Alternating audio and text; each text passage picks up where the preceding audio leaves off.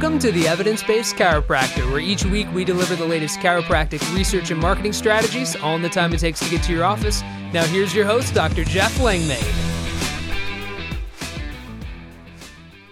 Hello and welcome to the Evidence Based Chiropractor. I am your host, Dr. Jeff Langmaid. This week we are back with more research, another brand new study that just came out in the Journal of Clinical Medicine, and it is titled Treatment and Response Factors in Muscle Activation During Spinal Manipulation. We're going to talk about take home messages in this study, some clinical pearls, as well as why it matters to practice day in and day out. We're going to go through all that and more. And of course, I'll drop a link to this study down in the show notes if you want to check it out. Before we get started, I want to say a few words about Patient Pilot by the Smart Chiropractor. It is Q4 of the year. If you'd like to drive more reactivations and specifically, let's get those HSA, FSA campaigns going. Not just one message, but a campaign that goes all throughout Q4 head on over, do a demo. Let's have a conversation. Patient pilot. We pilot patients back into your practice. How many patients? Well, I can tell you if you have an email list of less than 300, I'm going to recommend you do it yourself. However, if you have an email list of more than 300, we can generate better results than you can on your own. How do we know it? Because we have six people that work on it full time, all day, every day with fantastic results. How much results? Two factors that depends on your email list size. We want more than 300. And number two, is how much patients like you. If you believe you have hundreds, if not thousands, of patients that would come back into your practice, let's find out. Let's start sending them some campaigns. We're going to deliver you daily reporting showing you exactly the names of the individuals ready to come back in. All of that is automated for you. It is in a teach and invite format. I'm happy to work with you. SmartChiropractor.com. Again, we'll drop that link down in the show notes. Schedule a demo at thesmartchiropractor.com. But as I said at the top, we're talking research. This study is titled Treatment and Response Factors in Muscle Activation During Spinal Manipulation. What is this all about? Well, there are forces applied during a spinal adjustment. Those forces produce a neuromuscular response in the paraspinal muscles. This study dug deep into how do those things play together? And it causes or it brings about more questions maybe than it answers, as many studies do but it also provides some really great clinical information. So here's a really interesting fact, especially if you are a member of the evidence based chiropractor. Building referral relationships. And if you'd like to build relationships with other healthcare providers in your community, we have the systems and processes that are proven and make it easy at the evidencebasedchiropractor.com. But here's something that I found fascinating It's the first line of the study. Low back pain is the second most common cause for visits to a primary care physician. That's astounding to me. I've always said, and docs listening that have been on an implementation call with me with the evidence based chiropractor, I'm always like, hey, about 30% of primary care physicians' daily volume is related to neuromusculoskeletal conditions. And about 99% of that is non emergent, meaning, you look at any primary care doctor in your community, and you could probably drive by and see that their parking lots are full. They're not accepting new patients. They're seeing a lot of people each and every day. Let's say they are seeing 50 people in a day. Many are seeing a lot more than that. That would mean that 15 people per day are people who should be referred to your practice in their daily volume individually. That's like, you know, a lot of people each and every week. It is more than 100, 200 people per month that should be referred into your practice. And that is, here's the crazy part per primary care physician. Low back pain just itself, forget neuromusculoskeletal, which is much wider. Low back pain, second most common cause for visits to a primary care physician. And it accounts for billions of dollars in annual costs. Medical expenses, missed work, job performance issues. And it's actually increasing significantly in prevalence, not decreasing. What does that mean? It means we need to get out there much more than we have in the past. So, spinal manipulation is recommended in clinical guidelines, as we well know, and it's an accepted treatment for spine related issues. Now, that doesn't mean that all those referrals come our way without a little bit of work and a little bit of process and system, but it's really nice. Again, I'll continue to say it. It's really nice to see that just laid out in the research. This is not investigational, it's not experimental. It's barely even debatable at this point in time. Clinical practice guidelines recommend what we do, and most people have no clue that that's the truth. Now, the forces produced during a spinal adjustment have been shown to do a few things. They provide individual motion to the vertebral segment. They can increase facet joint gapping, of course. They can change or influence intradiscal pressure, they can influence pain thresholds, and they can influence paraspinal muscle activity. Of course, we also know about influencing biomarkers in uh, the brain and a variety of other things, but basically at that segmental level, those are a few things that they do. So changes in muscle activity, usually uh, measured by EMG, and that's a measure, it's a general measure of neuromuscular response to a adjustment. And they may contribute actually even to the mechanism of pain reduction. So when we talk about neuromuscular skeletal response or neuromuscular response to an adjustment, there are two big groups that are considered in this study. Treatment and response. Makes a lot of sense. Treatment factors, those are the variables that are chosen by the practitioner such as the uh, sequence of the adjustment. Do you adjust the lumbar first or the cervical second? Do you go cervical to lumbar? And the time between the two, like how is that sequenced? That's a factor.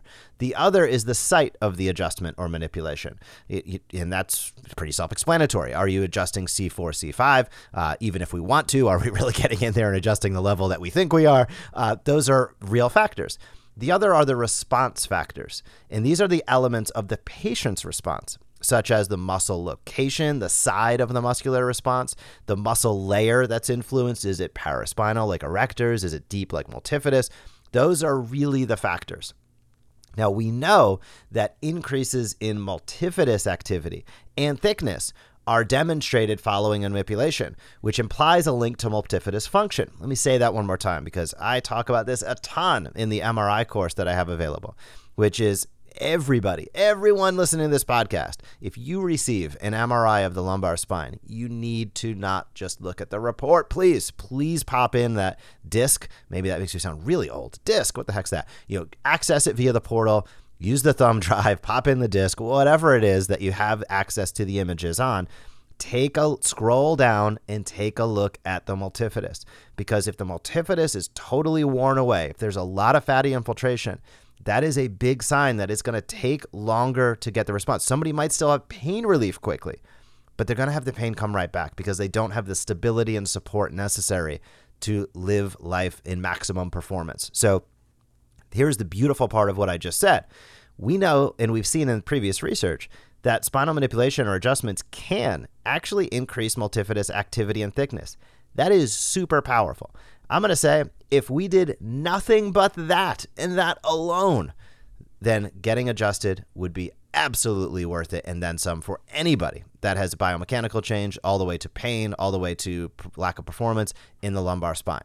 And I'll go a little bit on an aside right now some of the challenge I feel like we have as chiropractors is how multifaceted the results of an adjustment are. Meaning the mechanism of action is so varied, so many things happen that the conversations can sometimes become diluted because it's like there's so much going on. And you can see a patient's eyes glaze over when you start talking about pressure, pain, threshold levels, biochemical markers in the brain. These things just don't really makes sense uh, to to the average person coming in. That's like I bent over and my back hurts. What's going on, doc? So it, one of the challenges that we have as chiropractors is the beauty of what we do is so multifactorial but that can also be a hindrance.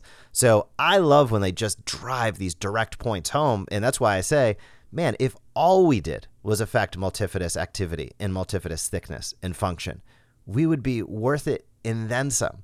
But the challenge is, it's not only that that we do. We do that in about 17,000 other things. So this becomes the challenge of communication is picking and choosing what you want to talk about at what time to whom because all of those factors really play a role in somebody's ability to connect and comprehend, which is really important. Connect and comprehend what you're saying and then be able to put it into action or even more crazy, try to relay that information to the spouse, a friend, or a colleague. So we know that spinal manipulation is a cost effective treatment, whether it's used alone or whether it's used in combination with other things, and it's an accepted treatment for low back pain.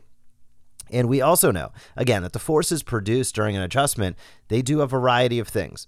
Biomechanical changes, increased vertebral motion, facet joint gapping, really important for a variety of reasons, and changes in intradiscal pressure, really interesting in and amongst itself. Whole nother podcast there. Pain thresholds and paraspinal muscle activity. So in this study, They had 20 participants, each with no history of low back pain during the previous four years. And this is an interesting thing because often with research studies like this, they actually look at asymptomatic individuals to then be able to compare to symptomatic individuals.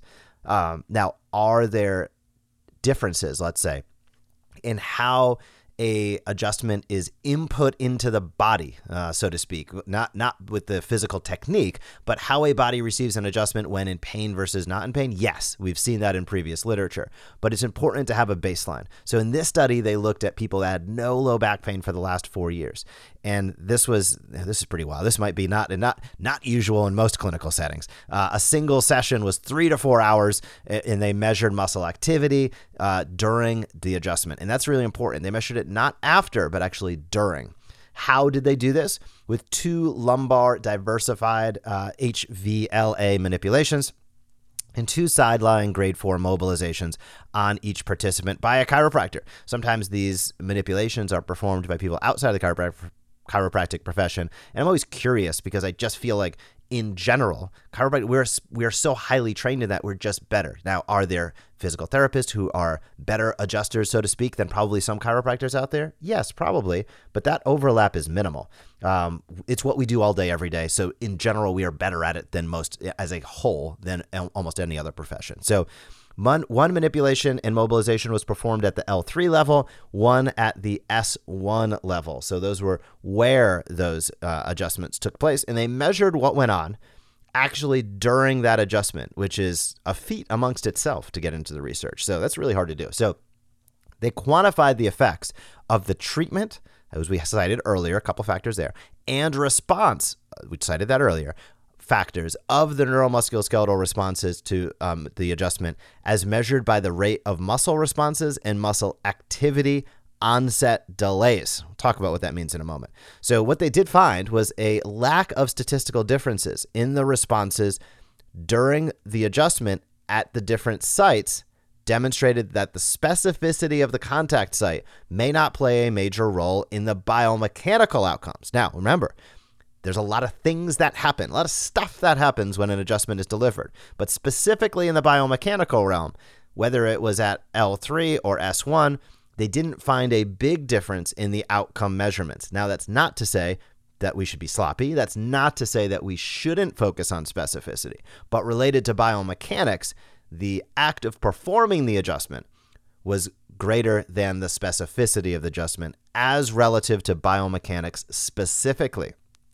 What they also found were treatment factors, manipulation, sequence, and site had little effect on the neuromusculoskeletal response to the adjustment, indicating that researchers and clinicians may choose design protocols without regard for these factors in the future. And again, that was site and sequence. So I know that there probably is some techniques that would argue with what I'm about to say, but in this study specifically, they which was diversified by the way from a technique perspective.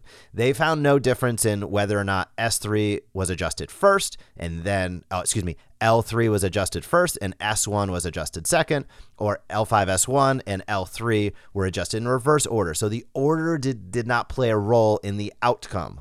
And also, the site did not play a role in the outcome, specifically relative to the treatment factors.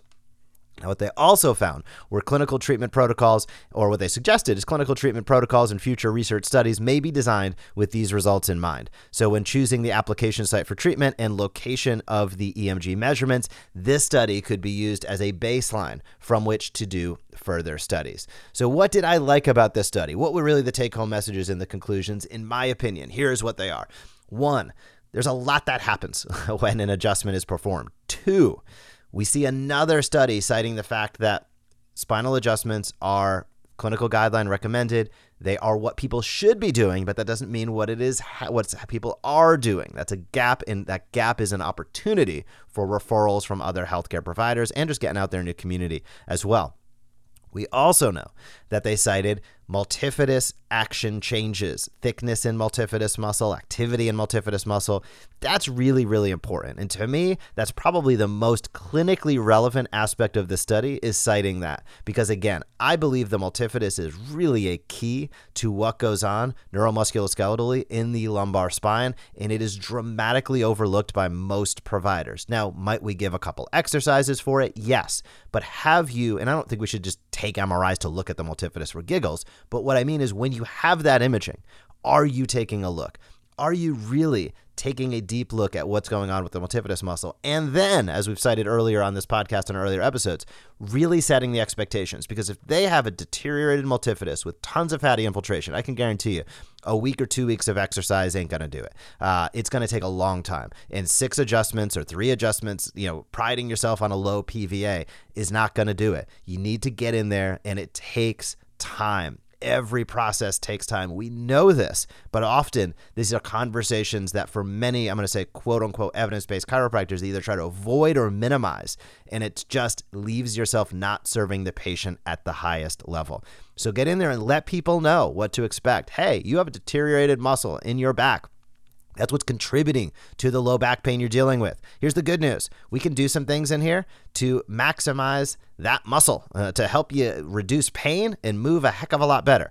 That is the good news. Now, what are some of the challenges? Challenges is there's no magic, no magic pill. It's not going to happen overnight. But when we get in there and deliver our adjustments, that's activating the muscle. That's really, really important because without that muscle activating and firing, nothing else is going to happen. Number two, we're going to give you some exercises. Now, as you know, if you started exercising today, you're not going to drop 20 pounds tomorrow and have it all lean muscle, right? It takes time in order to see those gains. And the same thing with the muscles that you can't see that are deep inside your body, like this muscle that I'm referencing called the multifidus. That's an example of how I would phrase it in practice. If you have any insight onto that, always shoot me an email or a message. I am happy to help. Before we wrap up, I want to say a few words about the lone wolves out there or you docs out there that are just super thin and need extra help, yet finances are uh, an issue, let's say.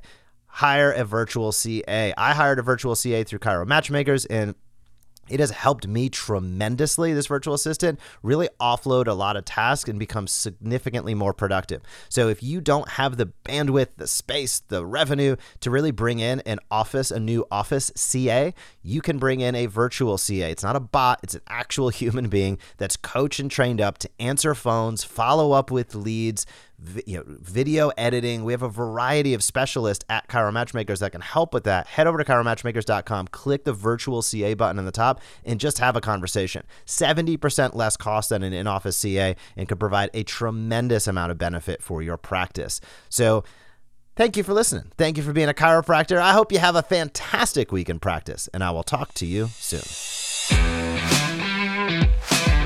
Thank you for joining us on this episode of the Evidence Based Chiropractor. If you want to grow your practice, come back for next week's episode. If you want to grow faster, visit the evidencebasedchiropractor.com and join our MD marketing membership today.